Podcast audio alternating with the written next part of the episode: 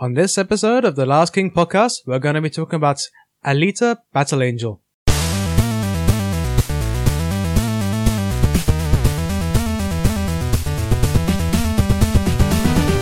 Hello and welcome. I am one of your co-hosts, Eccentric Tom. And this is a uh, Bantle Angel Shafiq. I oh guess. God, I don't know. I can't think of any really cute or really appropriate uh, moniker for this uh, very particular episode. I'm now just imagining you just tumbling to uh, arms of, the arms of an angel. Anyway, welcome again to the Last King Podcast, where today we'll be talking about Alita Battle Angel, the new film uh, produced by James Cameron and directed by Mr. Robert Rodriguez, based on uh, Battle Angel Alita, internationally known, uh, also known as Gun Gunm. in Japan. Okay, the classic manga that has never been properly adapted, I would say, until now. Yeah, well, We're you not had so the sure. OVA in The OVA Mm, around is the same basically time. a summary, so uh, Yeah. there's going to be an extra special all angel battle, battle angel Alita. angel battle battle. yeah, My favorite kind of battle. Yes, angel battles are the best. Okay, uh, very feathery. anyway, uh, but yeah, that's the biggest release that's been. um I mean, it's been hyped since last year, Yeah, and it's finally arrived here in Asia. It's yet to be released in the US. Uh, US has a Valentine's Day date apparently. I know. So that's a strong counter uh, programming to Happy Death Day to you, which is coming out? Valentine's Day as well. Hmm, if I had to choose. well, both have equal amounts of dismemberment, I guess.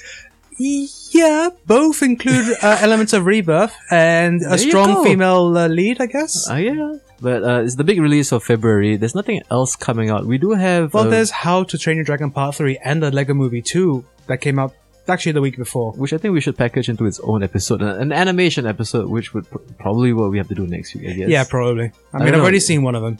You've already seen which one? Uh, How to Train Your Dragon Part 3. Is it good? It's good.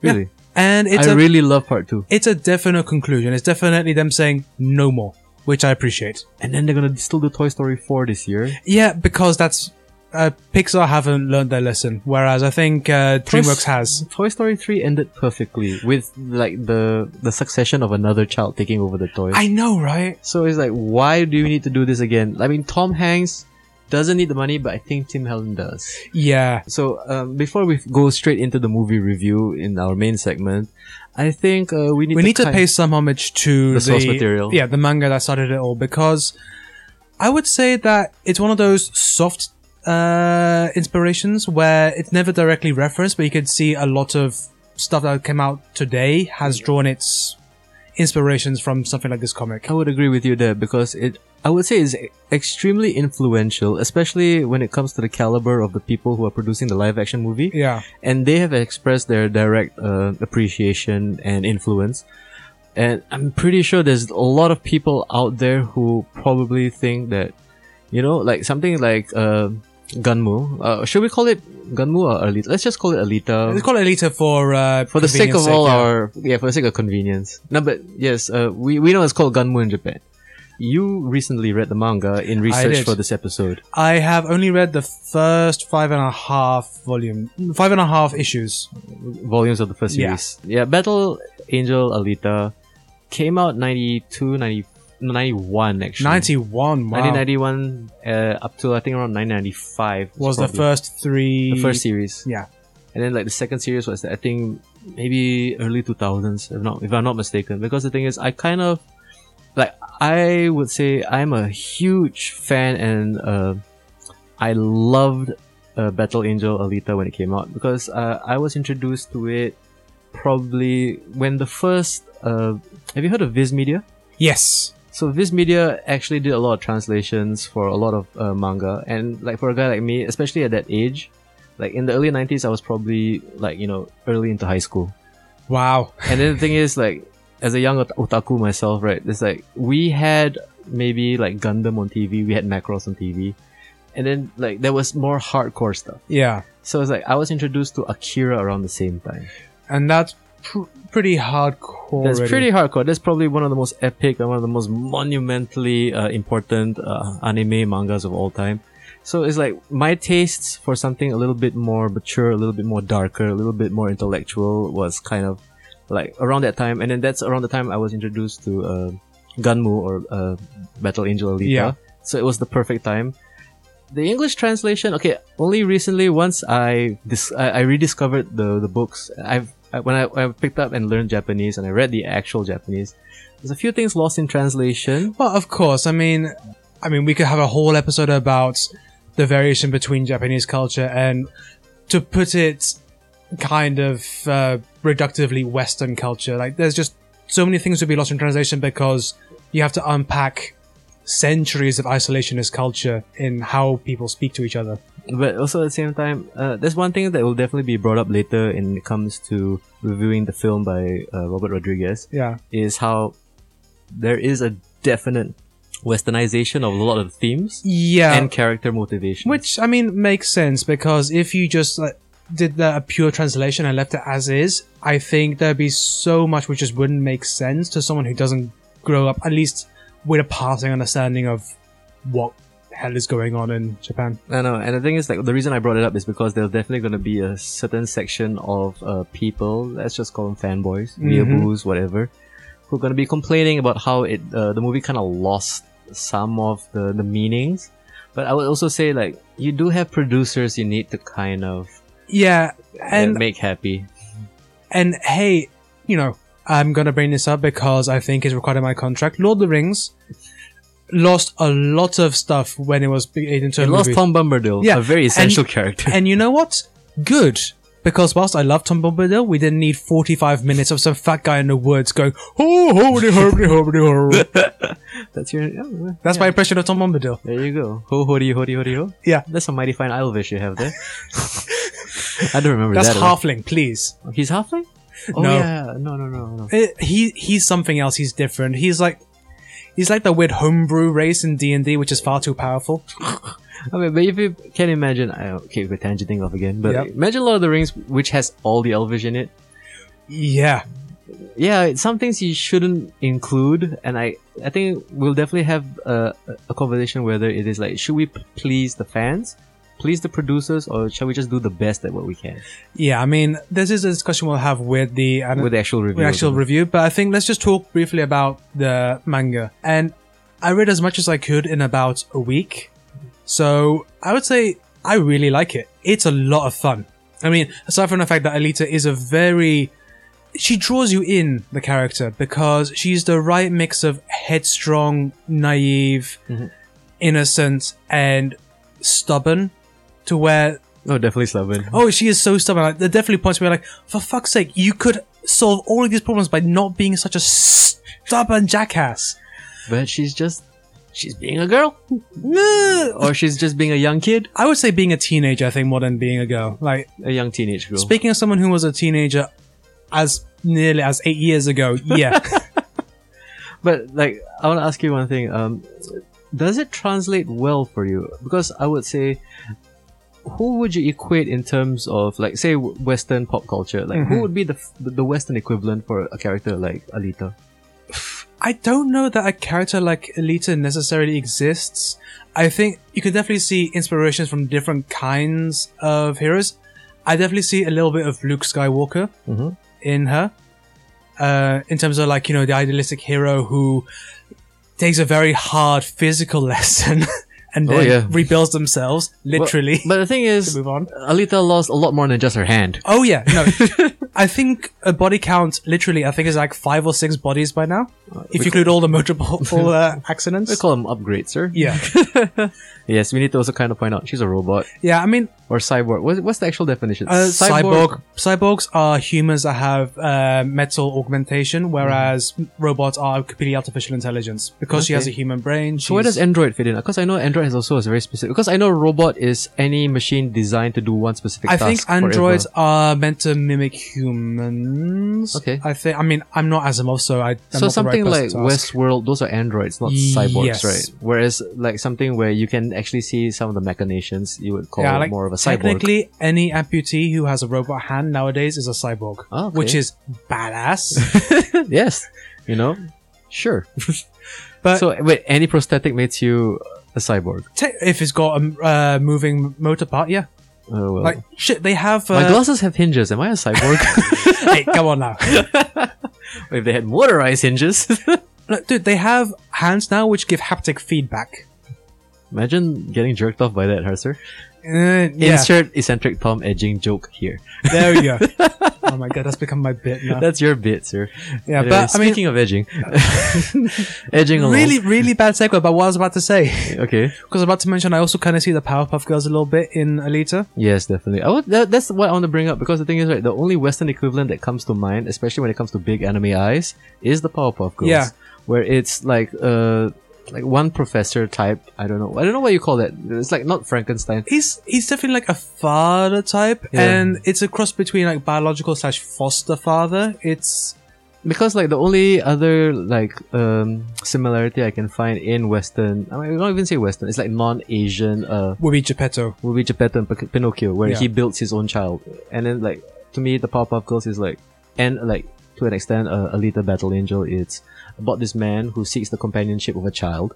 Okay, but instead of making like you know a small version of him, a la Pinocchio, Yeah, makes you know a little girl which like i would say what i'm, I'm kind of fearful of is because the manga actually kind of deals with a lot of these issues yeah. It's I don't know if that's a translation issue or if that was present in the. it's a original little Japanese bit as of well. both because like when you go further and deeper into the manga you've only reached uh, book six out of the first series Book right? six, yeah. it gets a lot weirder much later because there's times when alita is like separated from uh, dr edo Yeah. and then she has even weirder dreams Oh, So I'm not gonna spoil it because Yeah. the thing is, right? It definitely cements a lot of, uh, I would say, like the author's intentions, but also at the same time, it is a very strong character study about Yeah. like you know the the bonds between daughters and fathers, which okay, I would say.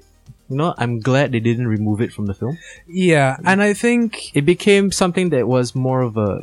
It came more into focus, especially with an, an- another addition that we'll we'll talk about later in the review. Of course, yeah, and I think obviously, I think it's a bit more free to be discussed within manga than it would be in Oh, definitely. in uh, US comics. definitely in a in a grown up manga.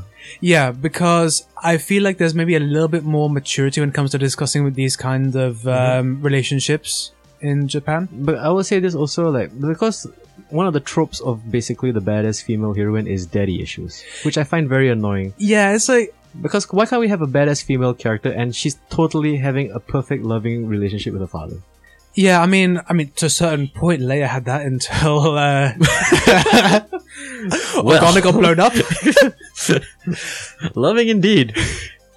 You do know that the, the the only time they were reunited in episode four was after he murdered all those people in the corridor to Yeah, get the plans for the Death Star. It's like well, yeah.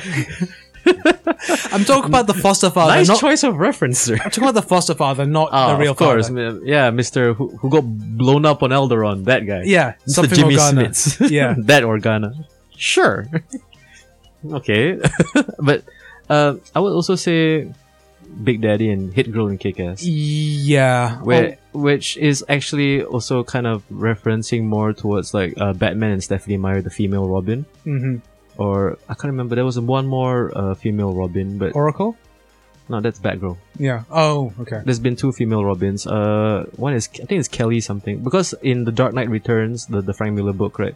Uh, the final Robin is a girl. Oh, yeah, yeah. Oh, God, I can't remember her name. Yeah, it's it's definitely a K, a Kelly something. But I mean, s s- there was also another one. Uh, but I would say it's like it's nice to see. Like this is something that's extremely Japanese because if you watch a lot of say Japanese like early um, like revenge films right or whatever, they have amazing relationships with their fathers. It's the fathers who train them to be killers, to be efficient, to be not say heartless or cruel, I mean, this is my hot take, which is based on nothing but wild assumptions. Mhm. I think maybe there's an assumption in the West that women don't go out to become kick ass warriors unless they have a bad relationship with their parents. which is a trope I find annoying. yeah, it's kind of like assuming that, oh, women can only have agency if something's been terribly done to them. It's like, why can't And they it has to be a man because Yeah. that spurs them on, Like, why can't I just be, I'm bored, I want to go be badass warrior? like Battle Angel Alita. Yeah. I'm bored. I just want to be a badass warrior. Yeah. so I mean, um, when you read the manga and um, you're, you're up to volume six right now, Yeah. right? So, do you think it still works? Does it like age well? I There's definitely certain references, like, there's a part in uh, the first book where she gets the berserker body. A bit too early, actually. Yeah. But Uh, you know, yeah. but no, when he says, at least you wouldn't have to worry about getting fat. It's like, yeah. this is definitely something that wouldn't fly in today's day and When age. did body shaming become a thing? Very recently. Uh, Because I, I- can't remember any other time. I think in the last few years, people have definitely become more sensitive about it. Not sensitive in a negative sense, but more like aware that you know. but Yeah. definitely in the West, because here in Asia, we still body shame. Oh, for sure. No, I've I've met plenty of Asian aunties. And your mother in law. Oh, for sure. What's that like, sir? Oh, shit, no, no, even my colleagues. Like I've had a, a Chinese colleague. You're like, oh, you're getting fat. I was like, do I know you? Okay. But so- Uh, I think for the most part, it still works. I mean, obviously there's some language issues, but again, that's just an issue of translation. It could be retranslated to be a Mm. bit less, Because you, I read, I, don't know, think you read the problematic? Viz Media translations. probably the ones you sent me. So that Yeah, I think the most. e- I mean, it's. I don't want to recommend you go out there and find the illegal fan uh, translations, even though those are usually the best ones. yeah, But then again, I'm pretty sure that I mean, Crunchyroll does dish out manga, do they? do they? No, I think they just do anime. They just do anime. I'm thinking of another website, but I do know that there is a website which uh, allows you to like you know download issues of uh, manga, which which has some of the best translators around.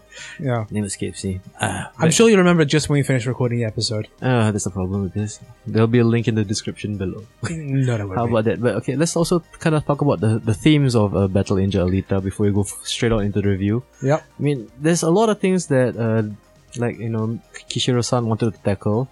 Uh, the most obvious one would definitely be classism, which I mean, is- this is a tale as old as time, and I think it's one of those ones that everyone could get behind, regardless of cultural background. yeah, there's something very timeless about, you know, lower class versus upper class. Yeah, I like mean, How society looks at You see everywhere in Europe, we had feudalism, which definitely uh, fueled our concept of class warfare. Mhm. Then you have the American virtue, which is definitely like money related.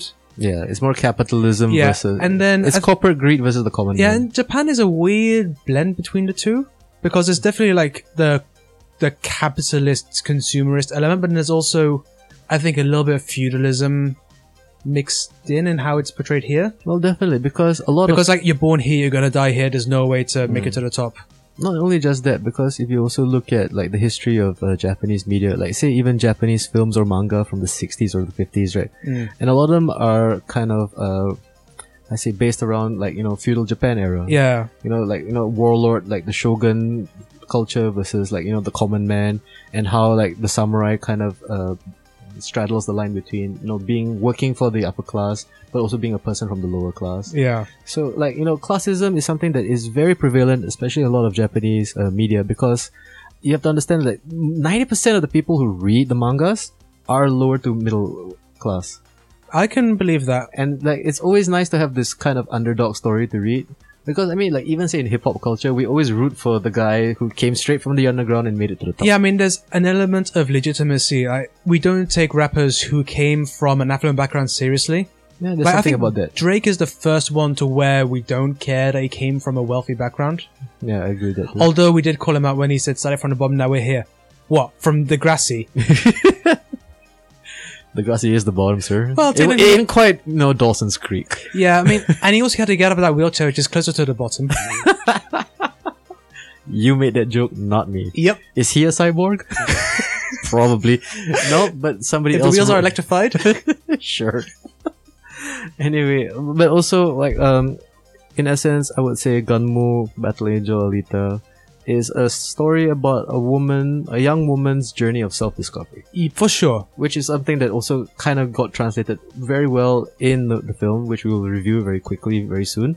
Uh, I mean, wh- what are your thoughts? I mean, did you kind of see her grow as a character, or did you find anything of interest during her journey? I think, I mean, apart from the weird point where she becomes a musician in the fifth volume, Mhm. I think her uh, arc was quite a believable one. Yeah. Because she starts out as literally the fallen angel. She her body is found in the scrap heap that fell down from Tiferes, which is what it's called in the What's Manga? it called again in the movie? Zalman or something? Safan or some, Safan, yeah. some bullshit.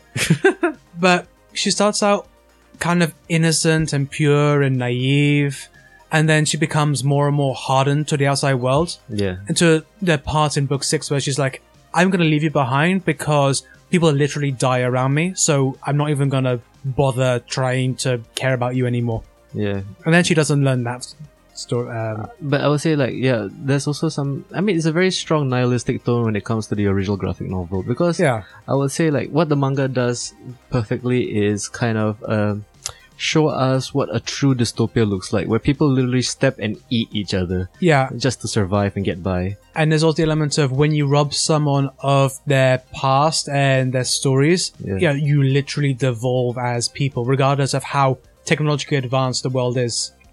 Yeah, which is, I also appreciate because uh, basically one of the things I loved about the manga and why I think it's one of the best mangas of all time is that it's so timeless because it's the story about a person. It's about perception, really. It's about your inner naivety and having to deal with the harsh reality of the world around you. Yeah, and it's about like you having to adapt because I mean, uh, the writer Yukito Kishiro, like I think he has this personal motto where it's basically you should just do your best and leave the rest to providence. And there's something very bittersweet, but also same time very true about like you can't really control your destiny, but also at the same time.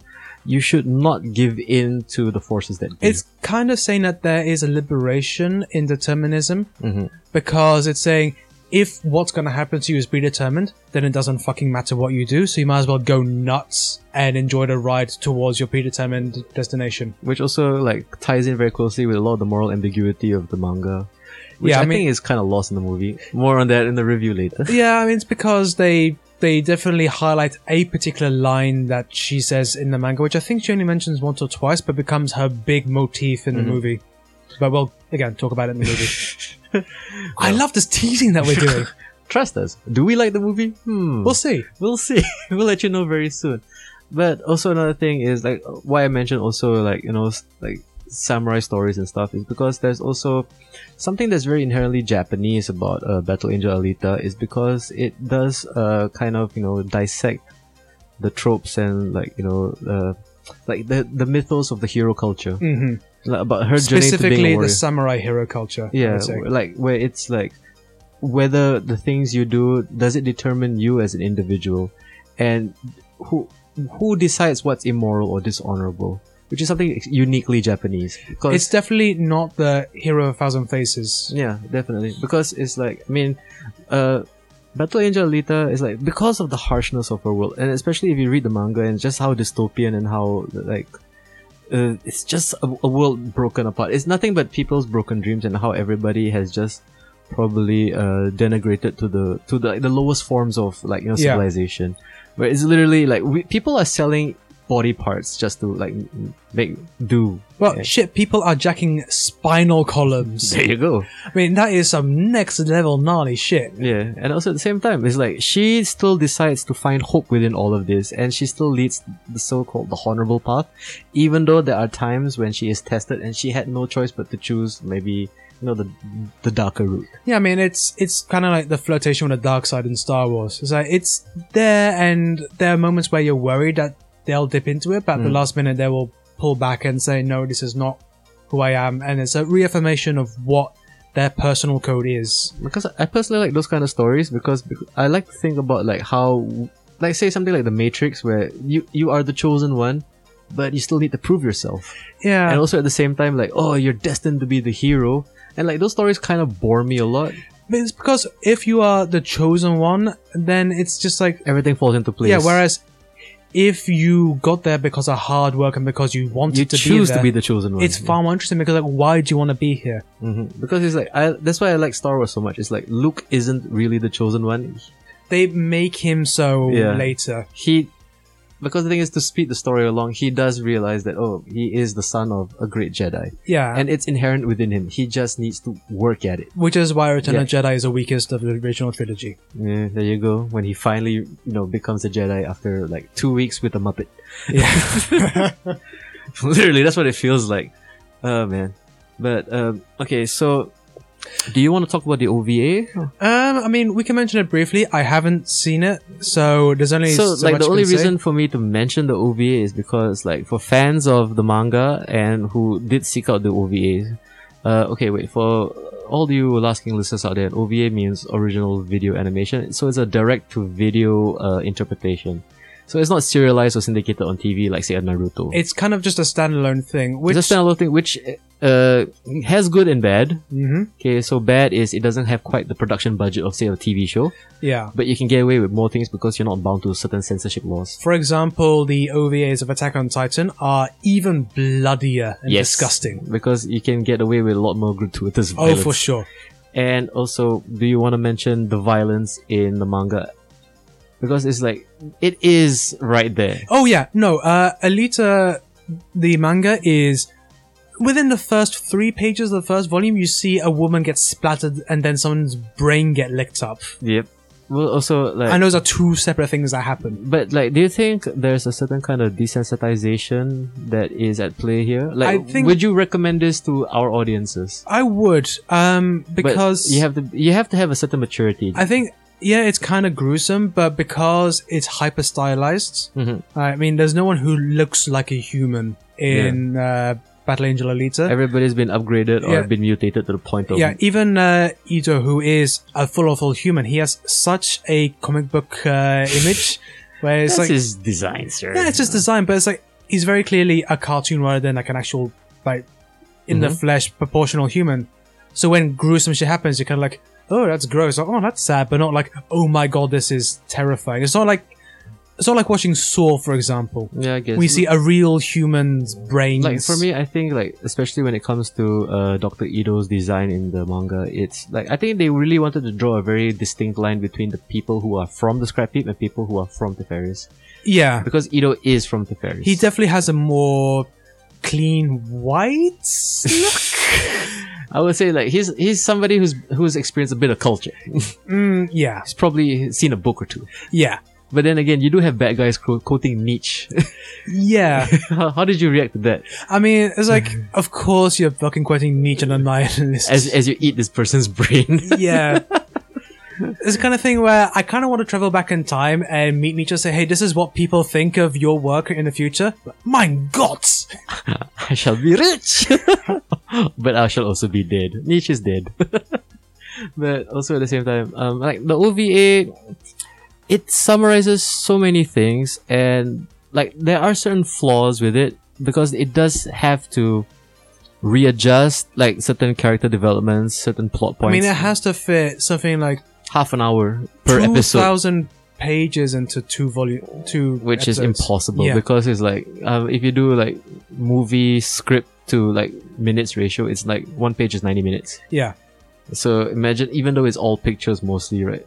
There's a lot for you to condense, which is uh, something also we will bring up when it comes to reviewing the film Yeah. because the film I would say borrows very heavily from the framework that was set up in the OVA. For sure. It's not note for note, but also at the same time, I would say that the OVA that that, uh, that came out. Seek it out if you're curious, but I would rather you watch the film first. Yeah. I would say that. And also at the same time, like if you really want to dive into uh Battle Angel Alita, like okay, this definitely after you made up your mind about our review and you go and see the films for yourselves, right? If you want to know more, we would definitely recommend the first uh, series of the manga. I mean, definitely the first four because that's what the movie is. But also like Read seeing her until. grow. Yeah. I mean, but also at the same time, um, there's very little source material because it's basically the manga. This one OVA. There's been like another animation that came out that's just like specifically for the video game. Uh, there was a video game? I think there was a video game, Oh, God. and also um, I think that's about it because I think the the creator, Mr. Kishiro-san, I think he's very protective of his work Well, I mean, I would be too. because he wasn't really that involved with the OVA because he was so busy putting the manga out Mm-hmm. So like when the OVA did come out, like I mean, I'm not too sure about it. I mean, I'm just speculating at this point, but he was kind of not happy with it.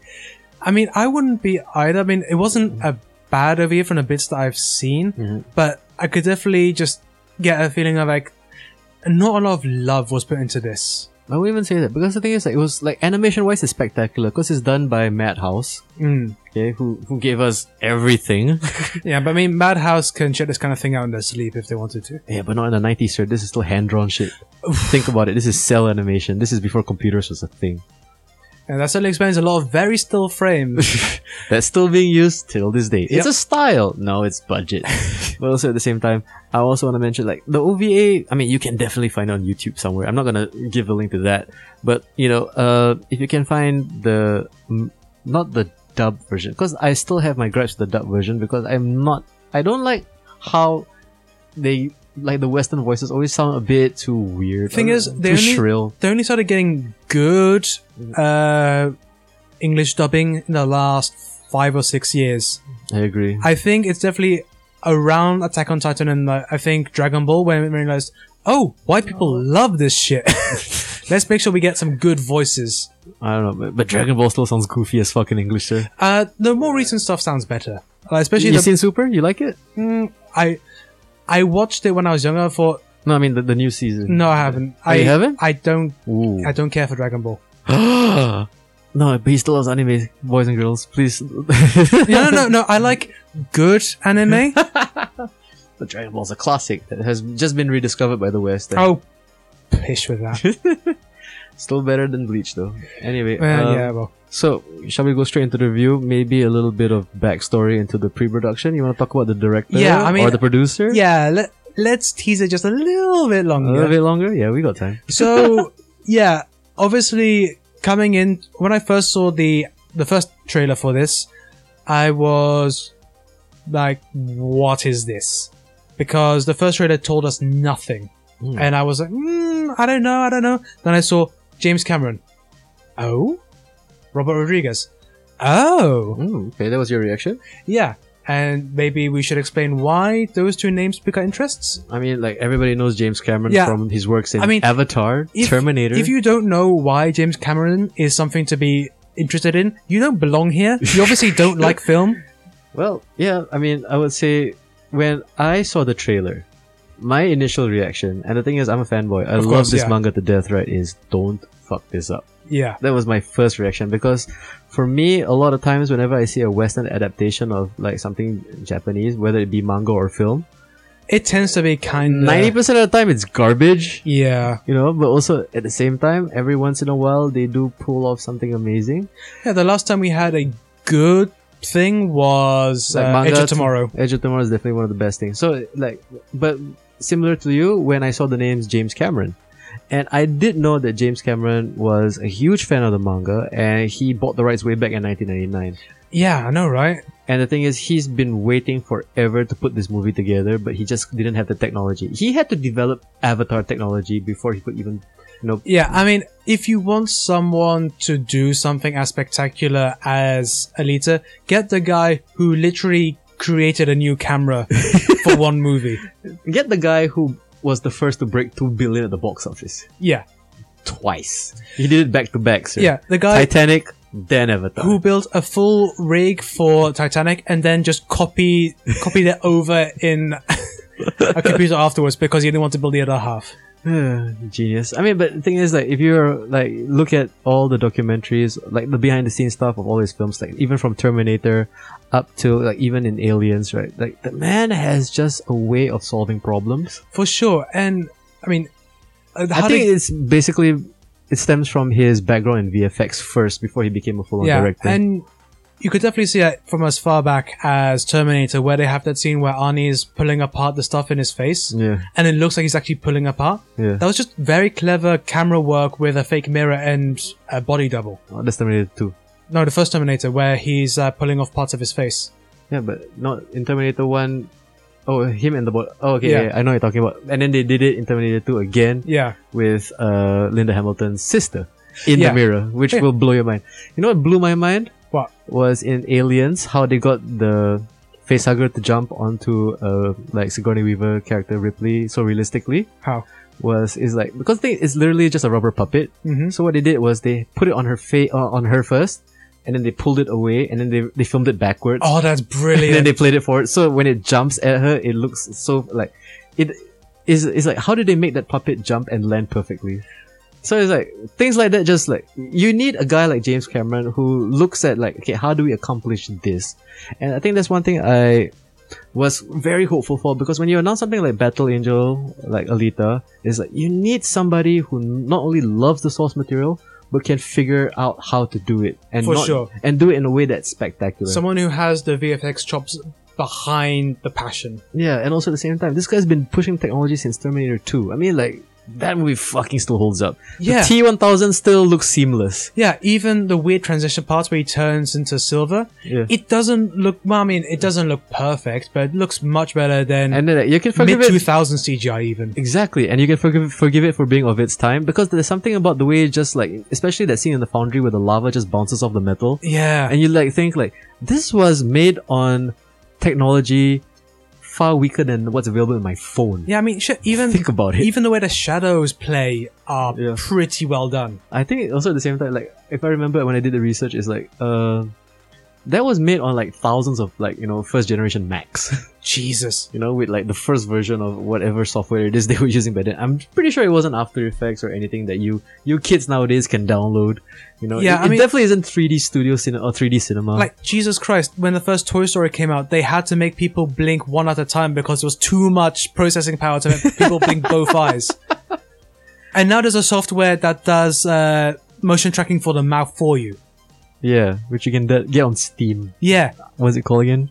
I can't remember. I can't remember either. So like, okay, we don't really need to mention too much about James Cameron, or for that matter, Robert Rodriguez. Because Robert Rodriguez is also very famous for being a director of many hats. He's like literally The What- one man film crew. the one man film crew because he can do uh, camera operator, he can direct, he can DOP, he even composes the soundtracks for some of his movies. yeah. I Like mean, he wrote the song for like you know Desperado and El Mariachi. yeah, I mean, El Mariachi is still to this day, I think, One, of the most successful movies of all time, made two million dollars of a seven thousand dollar budget. Yeah, and it's just, I think it is probably every uh, film student's worst nightmare because it's the unattainable high. It's that guy who like, oh, this asshole Yeah. made us all look terrible. But hey, to be fair, it was much easier to get into Mexico in those days. Eh, maybe. And it probably if you had seven, like imagine seven thousand US dollars stretched in Mexico. Ooh, that's like 7 billion pesos. Eh, And only half of it went to paying off the cartel Ah. to leave him alone. After inflation, let's just also add that in. Yeah, yeah. But so okay, we have Robert Rodriguez who has adapted, uh, you know, comic books to films like he did Sin City, and Sin City 2, which but was Uh. terrible. let's not talk about that. Let's not talk about that because it came at that weird time after this his divorce where he's kind of lost his mojo. Well, he got stuck in doing telenovelas instead. Like that's still what he does now most of the time. But I don't know. He also is maintaining his own cable channel. Yeah. the El Rey network. Which, you know what? Hey, shit! If that makes you money, go for it. No, I totally respect the El Rey network because that is the only cable station channel that shows actual Hong Kong kung fu cinema from the seventies. You can't get it in Asia.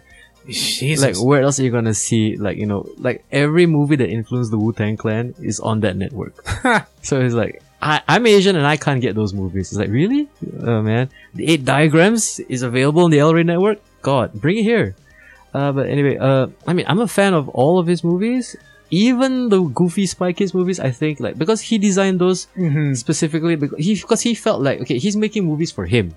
For sure. And then And- he became a dad, and then he's like, I don't, that- I can't, I don't have any movies I can show my kids, so I'm gonna. so I'm make- just gonna make movies for my kids. I'm gonna make four very successful kids movies. Yeah, which I would say, you know what. No, thank you for Spy Kids 1, 2, and 3D because that, Yeah. that's him testing 3D technology. And also for Sharkboy and Lava Girl for giving us Taylor Lautner. Yeah, I mean, hey, Hey, who who knew? who knew what he would become? a member of the Ridiculous Six. Jesus Christ. Do you remember that one time they tried to make him an action hero? no, Yeah, exactly. Really, no. I wonder what happened with that. You know, see, uh, it sucks, right? To have like somebody like Robert Rodriguez as a director on your resume. And what did you? do? What was the last thing you did? I was on an Ad- Adam Sandler comedy. Nobody liked it. People Well- called it racist. To be fair, almost no one survived the uh, Twilight Saga. Well, I think Robert Pattinson is kind of doing all right. Well, he's now making small indie movies. What happened to Kirsten Stewart again? Uh, she's also doing small indie movies. That's where they belong. Yeah, and also I think she's doing directing stuff now. Really? Yeah. Fascinating. I, I really like Kristen Stewart. She is a actually a fantastic actor when she believes in the source material. Same as Robert Pattinson, I guess. Patterson as well. Those two definite. I mean, I feel bad for him because he was in one giant juggernauts, Harry Potter, and then went to like, oh, this will be the next big thing. Oh, it's shit material, and the director's a hack. Yeah. But also at the same time, I mean, like, it's also the same feeling I have for Hayden Christensen because it's like you're gonna be Darth Vader in Star Wars, and like um, think of the pressure of that. Yeah. Because it's like for a young actor like that, and it's like you, it's like the pressure is on for you to make sure that this is a hit. You gotta pull this off. I mean, at least he was old enough to survive it, as opposed to Jake Lloyd, who. Oh, poor thing. Yeah. Yeah. Yeah. Okay. lah. Yeah. Sorry, Jake. Let's not Lloyd. get too depressed. Let's not get too depressed. Okay, speaking of depressing, okay, shall we go straight into the, the Yeah, review? I think we've uh, held off long enough. Uh, so I think we've teased people enough. Did we like this movie? I fucking love this. It was so much It fun. was sensational. As a fanboy, as uh, somebody who adored the manga and was really hoping for this, because I went into this with super high expectations. Yeah. And the thing is, like, even the slightest thing that annoyed me would have probably given like this a bad review. But I, uh, I'm not saying that the movie is flawless, but also at the same it's time, got plenty of issues. it's got issues and it's made some uh, very distinct uh, choices with uh, like changing certain plot points and certain character motivations but overall like i was just happy that they finally pulled it off and they took the time Yeah. Yeah. I mean, there are two main reasons why I think it worked. First is the action is spectacular. yeah, yeah i agree I mean, especially the multiple sequences. Oh my god. yeah I mean, this makes the race sequence from Ready Player One look kind of past its prime. i would say that the ready player one felt like a race whereas the the motorball sequences that was a, bit, a very visceral very It felt like Gladiator on skates. yeah which like i mean there's been several rollerball movies I mean, there was Death Race 2000, whatever the fuck it was called. Yeah, but also it's, oh, that is Roger Corman territory, and it was really okay. but let's not go there. But I would say like um, action sequences fucking amazing. Uh, I mean set design, Jesus just Christ. the world they built. So I mean, there's gonna be a lot of otaku out there who's gonna be complaining that it's kind of lost its dark dystopian edge, and, they and replaced to it. that, I would say you have every other movie that has been released in the last 10 years if Yep. you want dystopian future. I like the fact that there are people smiling in the future. Yeah, just because you're poor doesn't mean you have to be desolate. Exactly. And also, I like that there's this nice little Latinx feel to everything. Mm. I mean, obviously, Rodriguez was going to show a little bit of love for Mexico. He has to. He, he's always showing love for Mexico. Yeah, but it's just, it added just enough of that tint to make you go, this is a world I will immediately recognize. Like now, when I remember the movie, I will remember this is what the world is like, as opposed to where I sometimes have a hard time distinguishing Altered Carbon, Blade Runner, and Fifth Element in my I mind. know, I know what you're talking about because like we've had enough of the dark, gritty, dystopian like future, and the thing is like, th- I think that's the problem with like Battle Angel Alita coming out now It because it's on the back end of like even though it's one of the first ones to probably depict it in a manga because like the only thing I can think of before then was probably like Blade Runner, Yeah, I mean, Akira came out before as well. Akira, yeah, and Akira too. But Akira was basically and, like when you see Akira, it does look like you know any cosmopolitan city. Yeah.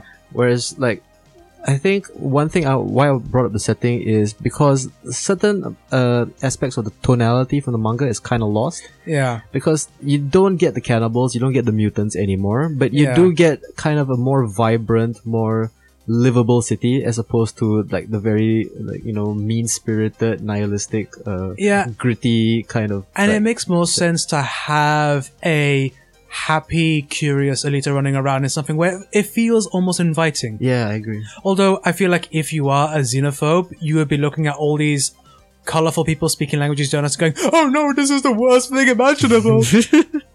but also at the same time, um, like this is something that will definitely be.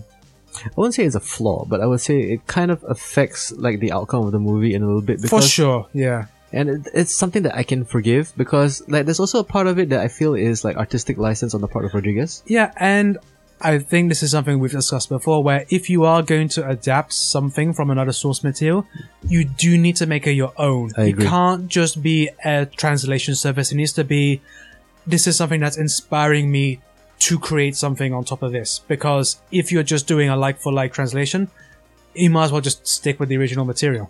which is like I mean people also bring up stuff like Sin City, which is kind of you know literally frame to film frame, or even something like uh, Watchmen, which is like you know it very it close it follows the the comic book very the graphic novel very closely. But I kind of agree with you. Like when it comes to adaptations, right, there has to be a very fine line between uh, adaptation and paying tribute to the source material Absolutely. and making it your own and interesting for like you know it's just because you need to like you know kind of validate yourself as a creative. Yeah, person which as well. brings me to the second point, and we finally got there of why this movie works. They chose a fantastic person to play Alita. yeah, she nailed it. She Rosa- definitely- Rosa Salazar, you are hats off to you. That was an amazing performance. Did, did, did it bother you that it's not her face though? Well, I mean, I've seen pictures of her afterwards, Yeah. and it, it there's definitely You see can, it, right? you can see it because it's mo-capped. Mhm. But because they deliberately chose to keep her big eyes. By the way, side note: everyone who's complaining about the eyes, fuck off. there's nothing wrong with the eyes. The eyes are fine. She's a she's a cyborg. She's allowed to have disproportionate features. also because Robert Rodriguez really wanted to maintain the Alita look, like Yeah. that very because you also have to understand like this is probably early introduction like manga to these guys. Yeah, Same with me because it's like at that point of time, like for me, I'm very accustomed to the Japanese design of like uh, the big guys, like in anime, the crazy hair. you know, crazy color hair and everything. Like to me, that's normal Yeah, because I'm kind of like you know I've been accustomed to it growing up. Whereas like I understand like in the West that that's something that will constantly be, be brought up, and it's still being brought up right now. yeah. I I think it's just because people don't like CGI You in the think so? West. Yeah, because there's a definitely like a big pushback against relying on uh, CGI for VFX. Do you think it's also maybe something to do with how Western audiences are very sensitive to Uncanny Valley? Yeah, Because I think for me, right, there's sometimes like say when I watch Transformers movie, it's like I know it's CGI, but I still allow myself to suspend disbelief enough to believe that what's happening on screen is, you know, yeah. I mean, the closest we had to kind of feeling realistic was District Nine. District Nine s- still holds up. It still Yeah. looks good. So I would say that. Do you think this matches District Nine in terms of you know kind of uh you know navigating or traversing the uncanny valley? I would say it surpasses it. You say so. I think so because, I mean, apart from maybe like the way the faces floated on some of the motorable runners, Mm-hmm. like those definitely kind of like, mm, I don't know about this. But then it's nitpicking. yeah, that that's really nitpicking because never at one point was I taken out of this movie. I agree. Like even the most outlandish sequences, especially with the uh, the weird fingers that uh, Makaku has, Mhm. I I was fully on board for that shit. Yeah, I agree. And uh, you know Zapan's weird little uh, metal goatee. it's like the ultimate douchebag Oh, How, thing. how weird would that be if that was act- that was the only practical effect? that was some, literally They something nailed that glued it something onto that's him. cre- no, n- not glued. Nailed in. Nailed it onto him. Oh, Ed's crying. You, You thought can see you had him a rip career. no, he, he's got such a deep cleft chin. They just like just slotted Yeah. it in, right? No, but also, I mean, um, at the same time, I also want to say like the, the CGI is spectacular, sir. I Oh mean, my god! did you watch this in 3D? Absolutely. And it was worth the forty-five dollars I spent for me and my wife to go see it. Forty-five dollars. How Yeah. much is a 3D ticket for you? Twenty-two and a half dollars. Oh, you saw it at Lido. yeah, of course. The IMAX. Yeah, Okay. if if you're going to go see it in 3D, it has to be IMAX. Yeah, I saw it in IMAX too. And the thing is, Oh. right, I hate going uh, to the 3D movies Yeah, because it's such a strain on me. yeah, And at the same time, it's like because the thing is, for me, when I watch a 3D movie, I always have problems focusing with my periphery. well, it's because you wear glasses as well. yeah, but I wear contacts Oh, when I w- put on the 3D glasses. okay. But it's so- it's something that didn't bother me at Avatar because you can tell that this was a guy who filmed it in 3D, as opposed to every movie after that where basically Was we need to upres it to 3D. yeah, where they use a conversion engine, where sometimes like okay, that's meant to be background, not foreground. Yeah, then you get these kind of weird blurry effects that happen at like your periphery vision, right? yeah, looking at you at uh, Attack of the Titans. Yeah, and then also at the same time, um, I would say you need somebody with the kind of uh, visionary skill as like a Robert Rodriguez or a James Cameron to allow the camera to kind of really take its time so that your eyes can focus on the things that are of, like you know points of interest rather Yeah. than like what's this huge what's all these things pointing and jutting out at It's me? definitely nothing very in your face. It's none of that Yeah. cheap. Oh, look, it's a 3D movie. I'm throwing something at you. Yeah, exactly. Because I think the best thing about good 3D movies, right, is it's all about parallax. It's Yeah. all about defining foreground, background, middle ground, as opposed to like, hey, check it out. Isn't this cool? Like constantly throwing shit at you. And I would say like this is probably one of the most subtle and one of the most spectacular uses of 3D for sure. in a long while because it doesn't feel like a gimmick. Yeah, it it's definitely a film which is confident in the the technology that's being used. Because the guy who invented it produced it. Yeah, it's not you know someone who's playing around with it for the first going, oh look all my nice new toys. I want to show you all my nice Exactly, new toys. exactly. It's coming and going. I know how to do this. and the thing is like yeah, the pedigree is right there because Rodriguez and also Cameron both have 3D movies under their belts that did very well. Yeah, and I mean, just on a, on a visual note, it's brilliant. Also, pacing wise, this film did not feel like two and a bit hours. Exactly, yeah. I, I- I had the exact same feeling because when the movie ended, and the thing is, I knew where it was gonna end, Yeah, and in my head, it felt like an hour. yeah, Because I don't know if it's maybe because I'm also aware of the OVA, Mhm. because it ends on pretty much the same note as the OVA. Okay, by the way, because we love this movie so much, zero spoilers. yeah, We're not gonna spoil anything. We want people to watch this. absolutely. So, uh, but it ends on the same note as the OVA, and the OVA felt like an hour to me. So when I watched this entire thing, right, even the motorball sequences, which like for some people, okay, you always need your action beat, right? Yeah, Like I wanted them to go on longer. yeah. I Every would've been action hap- sequence, I wanted to go on longer. I would have been happy if the last hour and a half of the movie was just the motorball race because it was just the right level of brutal and spectacular, and, then fun. Yeah. It was fun to watch. and they did what ac- good action movies do, where you have a good 10 minutes of solid action, then you break away to something a bit calmer, so you have a chance to take a breath, Yeah. breathe in, back into the action. I think that's also one thing I love about James Cameron that amongst a lot of directors, right, he not only has a good sense of pacing because you have to understand, like you know, Ti- Titanic was two and a half hours long. Yeah. I didn't feel it at all.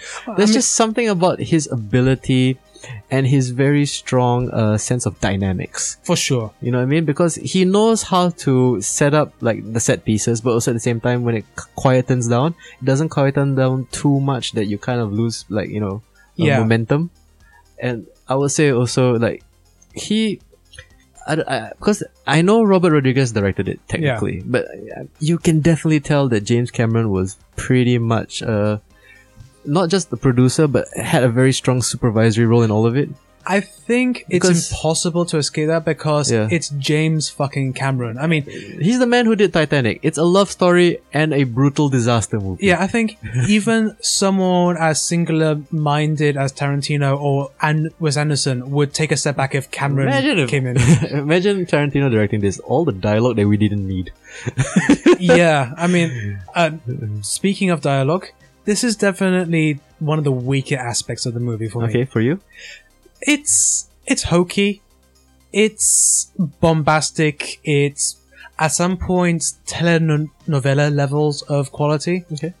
Especially her big speech in Little Kansas was But I love the fact that she's still not nudge nudge wink wink to Hugo yeah because also at the same time, like I think there's something very meta about that where like you know she's trying to kind of uh how you say have a big speech, a call to arms, but also at the same time like she's also kind of picking a fight. Yeah, I mean, I enjoyed that as well, but it's definitely, I mean, I think this is partly to do with they're trying to stay true to what the manga was. And here's the thing manga doesn't translate super well into English.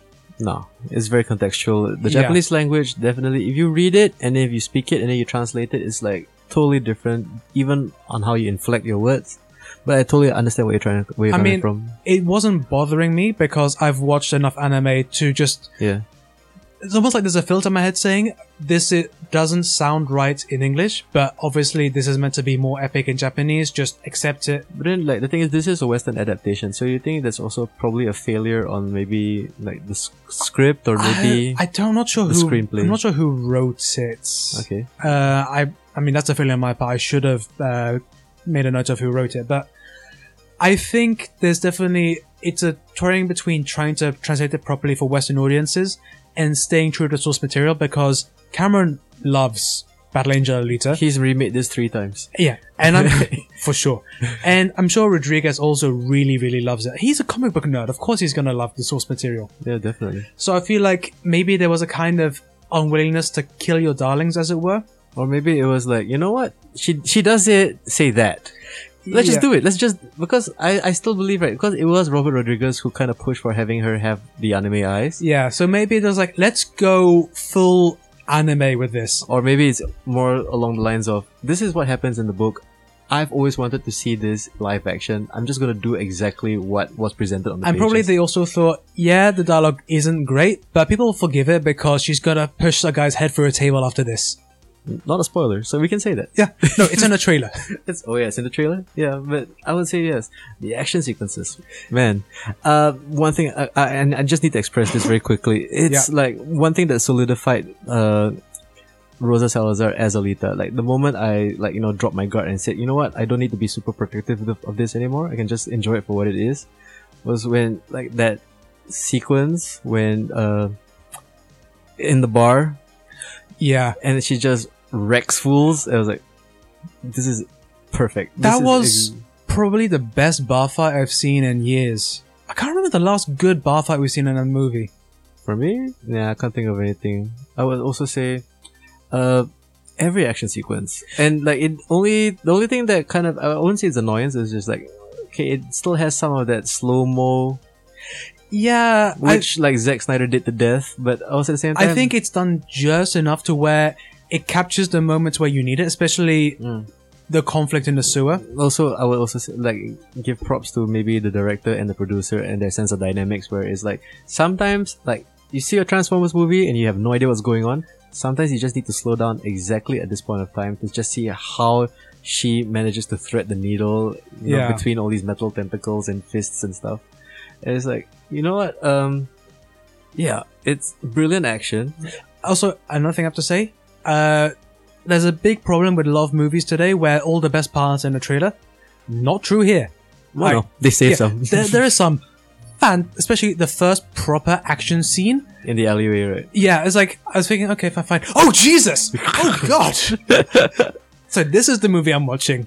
I mean, like, I mean, also bring up your point on like people having problems with dialogue or with exposition. Like, I mean, it's a science fiction story. Yeah, it's a it's, it's, a, a, world set far away from where we are now. yeah, and so who knows what- how people speak in the Exactly. future? I mean, I'm not saying that's something that took me out of the movie, but it's definitely a criticism that I have. Mhm. And for some people, it might be too much, which is fine. I watched it with my wife, who is not an anime fan. She watched some when she was younger, but she's not big into it, and Mhm. she enjoyed it as much as I did. But she definitely didn't enjoy the dialogue as much as I did, which is, you know, to Mm-hmm. It's each something their own. that I would say is forgivable.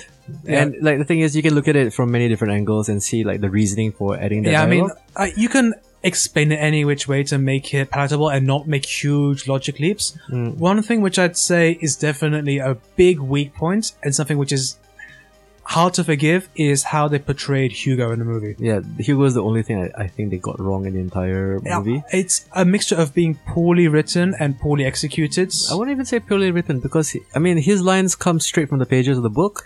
It's just that they decided to omit a few things, which kind of um, doesn't quite give him the kind of emotional push that is necessary for that character. I think it's also because they aged him up and yeah, bec- they had to. they they had to for plot reasons, which is not necessarily an issue, but with that was lost a certain core to his character, which was in the manga, which made his storyline so tragic. Mm. To where in the movie it's just like, oh, it's just some random uh, bad boy, pretty guy. Yeah.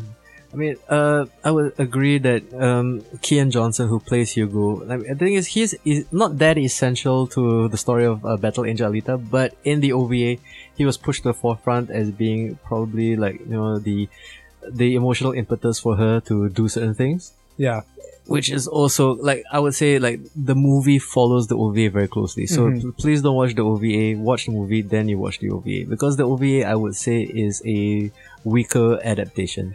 yeah, I would seriously suggest just watch the movie. The movie is like to me very close to what a perfect adaptation should be when it comes from Japanese manga. Something that has been condensed from like thousands of pages into two and a half hours, and it still feels like it didn't leave anything out. yeah. I mean, Hugo is the only one where I was like, this is definitely not good. Every other performance, mwah, You got Oscar winners. you Yeah. got Oscar winners I filling mean, up all the supporting characters. Who are we gonna choose as the sinister bad guy behind the scenes? Oh, Mahershala Ali. Sure, of course. Who are we gonna choose to play the Doctor? Christopher Waltz. Why not? It's gonna be Mysterious Shireen. Woman, Jennifer fucking Connolly. Yep. Yeah, I mean, every even you know who we're gonna choose as the pretty boy assassin guy who's gonna be a minor conflicting character. Ed Screen, of course.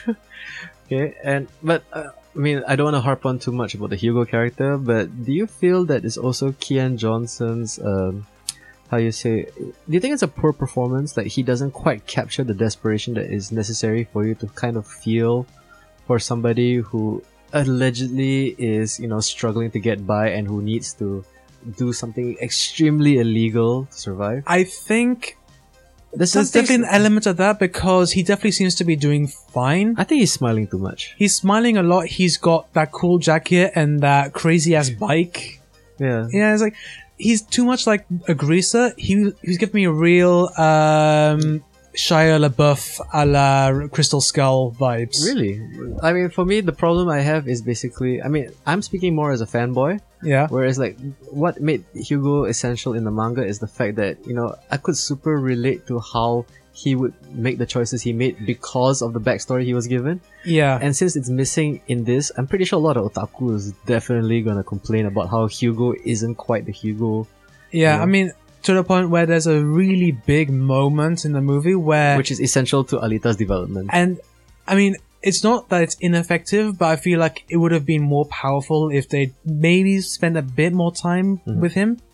I think even just an extra five minutes of footage could have helped elevate the character. Yeah, I mean, just something as simple as a flashback, right? Yeah, To kind of, like, solidify where he came yeah from. and I don't, I don't know if it's uh, bad acting or just not enough direction was given to him I would just say there's like too many external factors probably, but Yeah. like, the thing is ends justify the means and at the end of it I think the only weak thing about this whole thing is definitely the Hugo character, which I would say is a summation of not just uh, not enough uh, development but also maybe the actor not quite pulling off the kind of uh, emotion or the kind of like you know how to say uh, the, like his personality was just too uh, happy and cheerful yeah i mean but then again, I'm also speaking as a fanboy. Maybe I'm just being a little bit nitpicky. who Here. knows i mean hey it's a testament to the strength of the movie that there's only one character that we're harping on Mhm.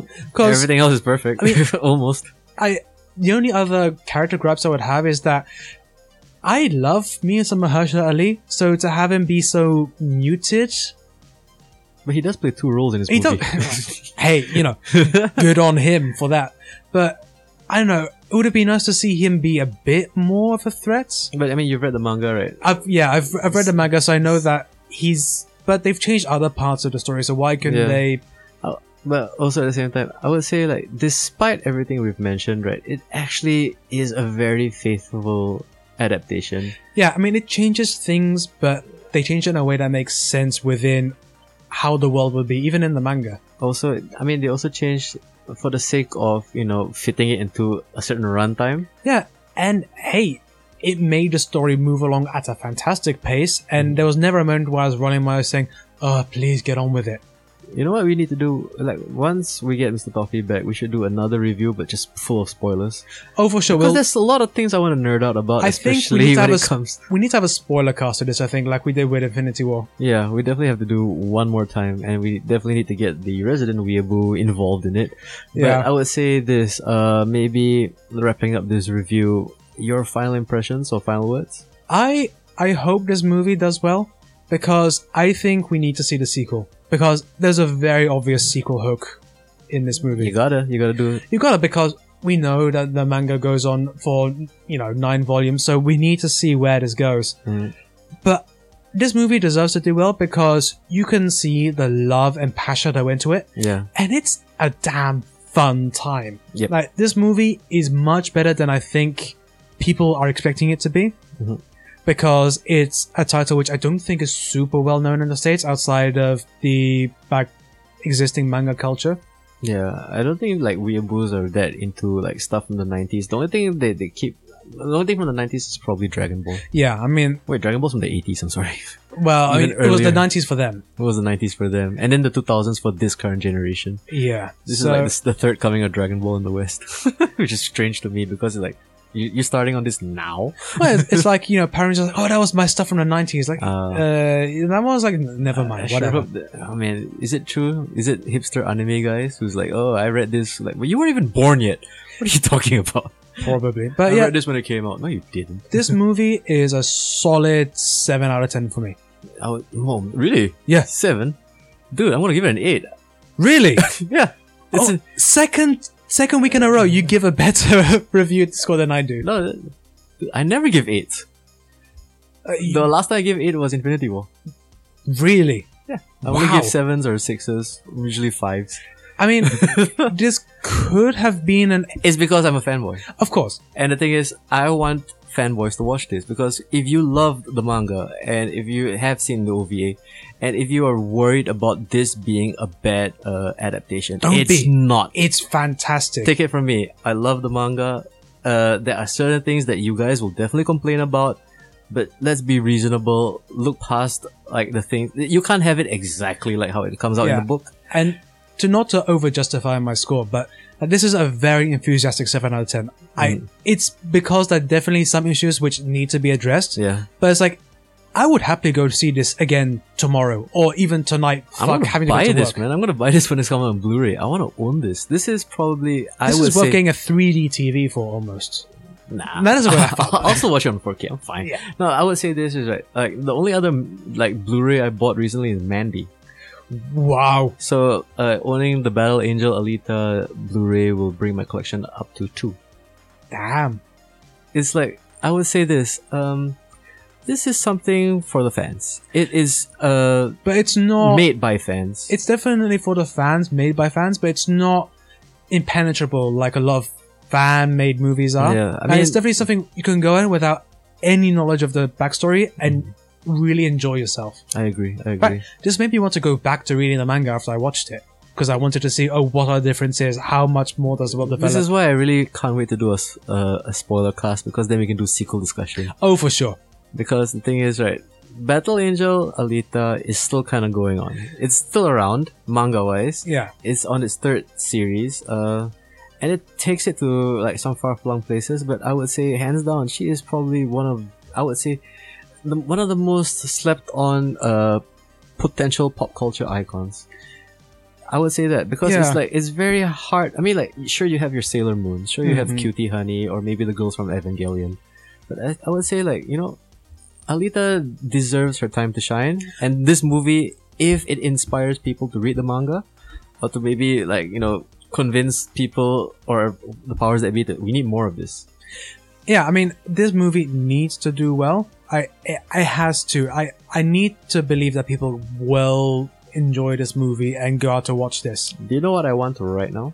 what I want the guys behind DMC to make the, the video game adaptation. yes oh That's my what god I want. I want a Battle Angel Alita video game with like okay, you got Senua's sacrifice out of your system. yeah Okay, just give me a, an, a- an awesome action game Yeah, and you're stop- the guys I trust to do this. stop listening to those fanboys you made the best version of devil may cry Yes. Okay, we said it. and we are the last king. The final word on everything. absolutely So yeah, there you go. Strongly recommended. Okay, Battle Angel Alita. Uh, for all our listeners in the US, it'll be coming out Valentine's Day. So you need. So if you want to impress that girl that you, I don't know, just take her to this movie. Maybe it'll work. Maybe not. I don't know. Uh, it's gonna come out in Japan on the twenty second. So probably like next week is gonna be back to video games again. yeah Because next we week, need to talk about Kingdom Hearts and Anthem, which just dropped. yeah i mean I'll, I'll be covering anthem a bit uh, I'll, I'll definitely be covering Kingdom Hearts. I'm having so much fun with it, oh yeah but it's not good.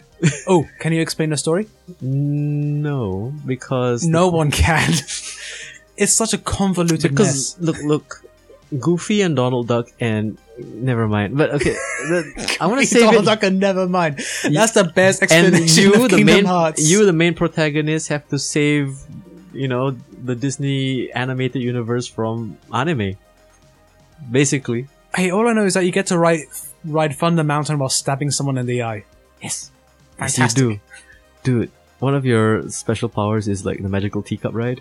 I, have seen that in action. Oh man, I smiled so hard when I saw it. It was just so fun. Okay, but anyway, so next week Kingdom Hearts review and Anthem review. Uh, maybe we'll do a spoiler cast for uh Battle Angel Alita. maybe should we do an all uh, anime adaptation episode on the 22nd? Hmm, We'll see. So Mm. We'll you know see. what? The only way for you Last King fans to f- find out is to stay tuned, keep subscribed, Keep on listening. keep on listening. We're, we're going to be doing this for a while. Absolutely. We're not going anywhere. So yet. anyway, yes, final notes. Battle Angel or Alita colon? Yes, it's colon. Oh, Alita colon Bal- Battle Angel. Highly recommended by your friends here at The Last King. So uh, with that, I should be wrapping up there. I think we should. So I have been Eccentric Tom. And I have been a berserker body. You wish you had a berserker body. oh man, at least I won't get fat. Signing out.